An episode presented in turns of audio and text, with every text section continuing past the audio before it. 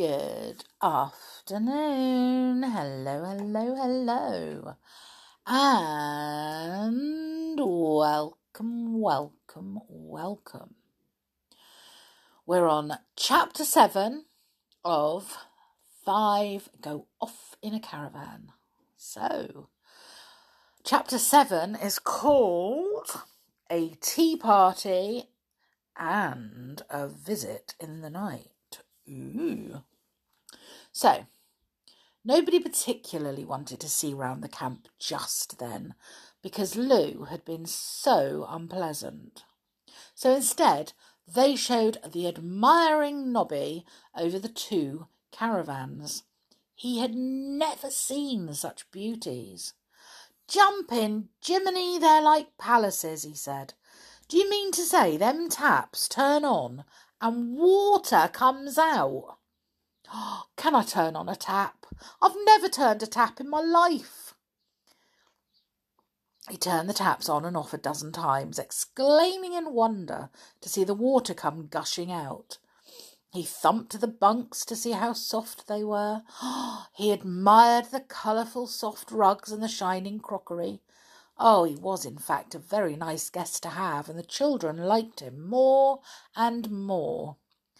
They liked Barker and Growler too, who were both well behaved, obedient, merry dogs. Pongo, of course, wanted to turn the taps on and off too, and he threw all the coverings off the two bunks to see what was underneath. He also took the kettle off the stove, put the spout to his thick lips, and drank all the water out of it very noisily indeed. Ah! Forgetting your manners, Pongo, said Nobby in horror, and snatched the kettle away from him. Anne squealed with laughter. She loved the chimpanzee, and he seemed to have taken a great fancy to Anne as well. He followed her about and stroked her hair and made affectionate, funny noises. Would you like to stay and have tea with us? asked Julian, looking at his watch. It's about that time. Oh, cool. I don't really have tea as a rule, said Nobby. Yes, I'd like to. Sure you don't mind me staying, though? I haven't got your manners, I know, and I'm a bit dirty, and not your sort at all. But you're real kind. Oh, we'd love to have you, said Anne in delight. I'll cut some bread and butter and make some sandwiches. Do you like potted meat sandwiches, Nobby? Don't I just, said Nobby, and Pongo does too. Don't you let him get near 'em, or you'll fin- he'll finish up the lot. It was a pleasant and amusing little tea party. They all sat out on the heather on the shady side of the caravan. Barker and Growler sat with Timmy. Pongo sat beside Anne, taking bits of sandwiches from her most politely. Nobby enjoyed his tea immensely, eating more sandwiches than anyone and talking all the time with his mouth full. He made the four children yell with laughter. He imitated his Uncle Dan doing some of his clown tricks. He turned cartwheels all round the caravan while he was waiting for Anne to cut more sandwiches. He stood solemnly on his head and ate a sandwich like that. Much to Timmy's amazement.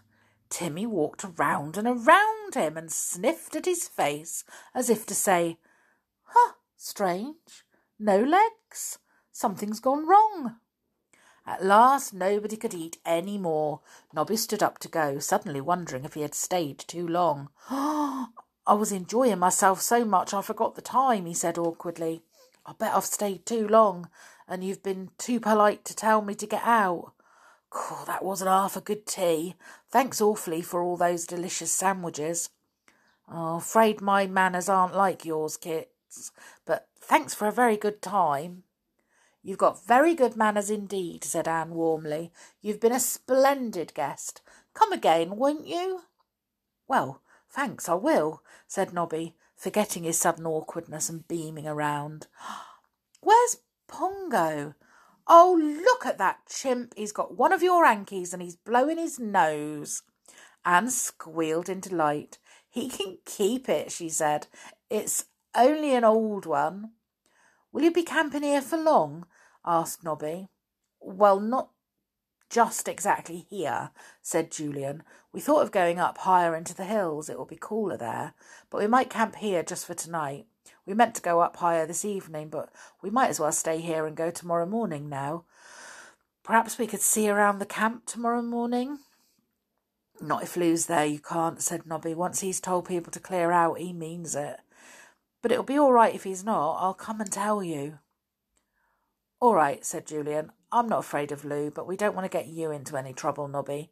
If Lou's there tomorrow morning, we'll go on up into the hills, and you can always signal to us if he's out of the camp, and we can come down any time. And mind you come up and see us when you want to. and bring Pongo, said Anne. You bet, said Nobby. Well, so long.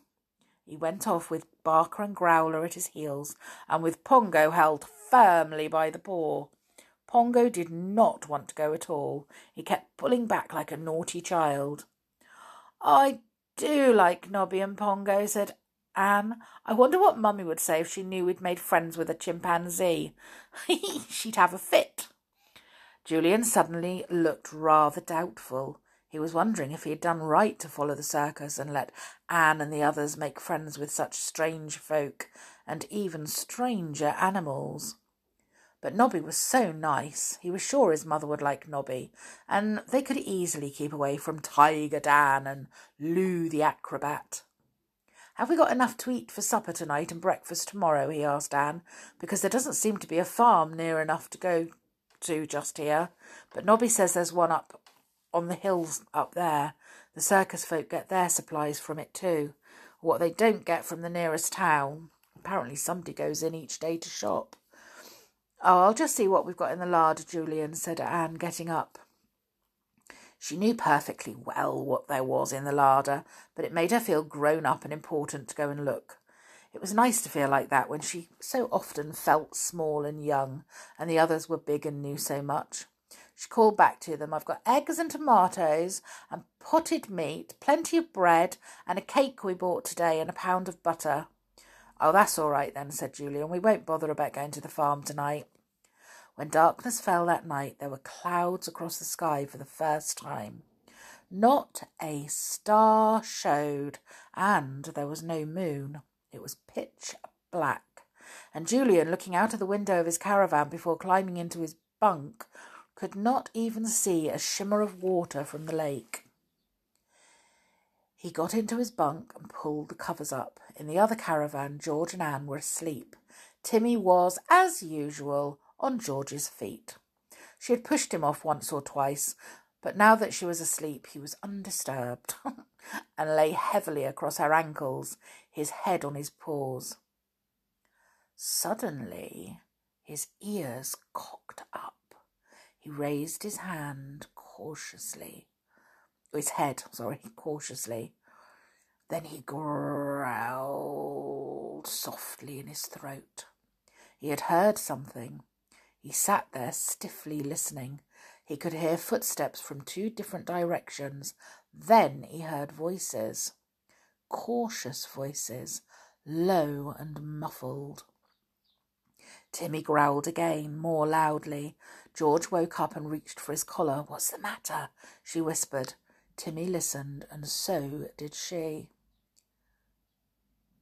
Low, they could both hear voices, low and muffled. George slipped quietly out of the bunk and went to the half open door of the caravan. She couldn't see anything outside at all because it was so dark. Don't make a noise, Tim, she whispered. Timmy understood. He did not growl again, but George could feel the hairs rising all along the back of his neck. The voices seemed to come from not very far away. Two men must be talking together, George thought. Then she heard a match struck, and in its light she saw two men lighting their cigarettes from the same match. She recognized them at once they were Nobby's Uncle Dan and Lou the acrobat. What were they doing here? Had they got a meeting place there, or had they come to steal something from the caravans? George wished she could tell jo- Julian and Dick, but she did not like to go out of her caravan in case the men heard her. At first, she could not hear anything the men said. They were discussing something very earnestly. Then one raised his voice. OK, then, that's settled. Then came the sound of footsteps again, this time towards George's caravan. The men walked straight into the side of it, exclaimed in surprise and pain, and began to feel about to find out what they had walked into. Oh, it's those posh caravans, George heard Lou exclaim. Still here, I told those kids to clear out. What kids? asked Tiger Dan in surprise. Evidently he had come back in the dark and did not know they had arrived. Oh, some kids Nobby knows, said Lou in an angry voice. He rapped loudly on the walls of the caravan and Anne woke up with a jump. George, just inside the caravan with Timmy, jumped in fright too. Timmy barked in rage. Julian and Dick woke up. Julian flashed on his torch and went to the door. He, the light picked out the two men standing by George's caravan. What are you doing here at this time of night? said Julian, making a row like that. Clear off. This was quite the wrong thing to have said to Dan and Lou, both bad tempered men, who felt that the whole of the camping ground around belonged to them and the circus. Who do you think you're talking to? shouted Dan angrily. You're the ones to clear off. Do you hear? Didn't I tell you to clear out this afternoon? yelled Lou, losing his temper too. You do as you're told, you young rogue, or I'll set the dogs on you and have you chased for miles. Anne began to cry. George trembled with rage. Timmy growled.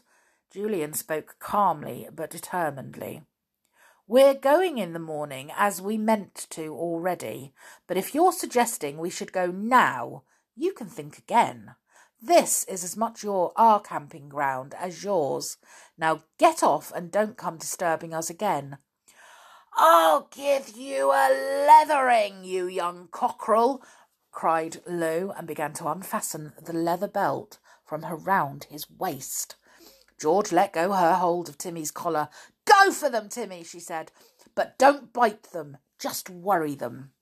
Timmy sprang down to the ground with a joyful bark. He flung himself at the two men. He knew what George wanted him to do, and although he really, really longed to snap at the two rogues with his sharp teeth, he didn't. He pretended to, though, and growled so fiercely that they were scared out of their wits. Lou hit out at Timmy, threatening to kill him, but Timmy cared for no threats of that kind. He got hold of Lou's right trouser leg, pulled, and ripped it open from knee to ankle.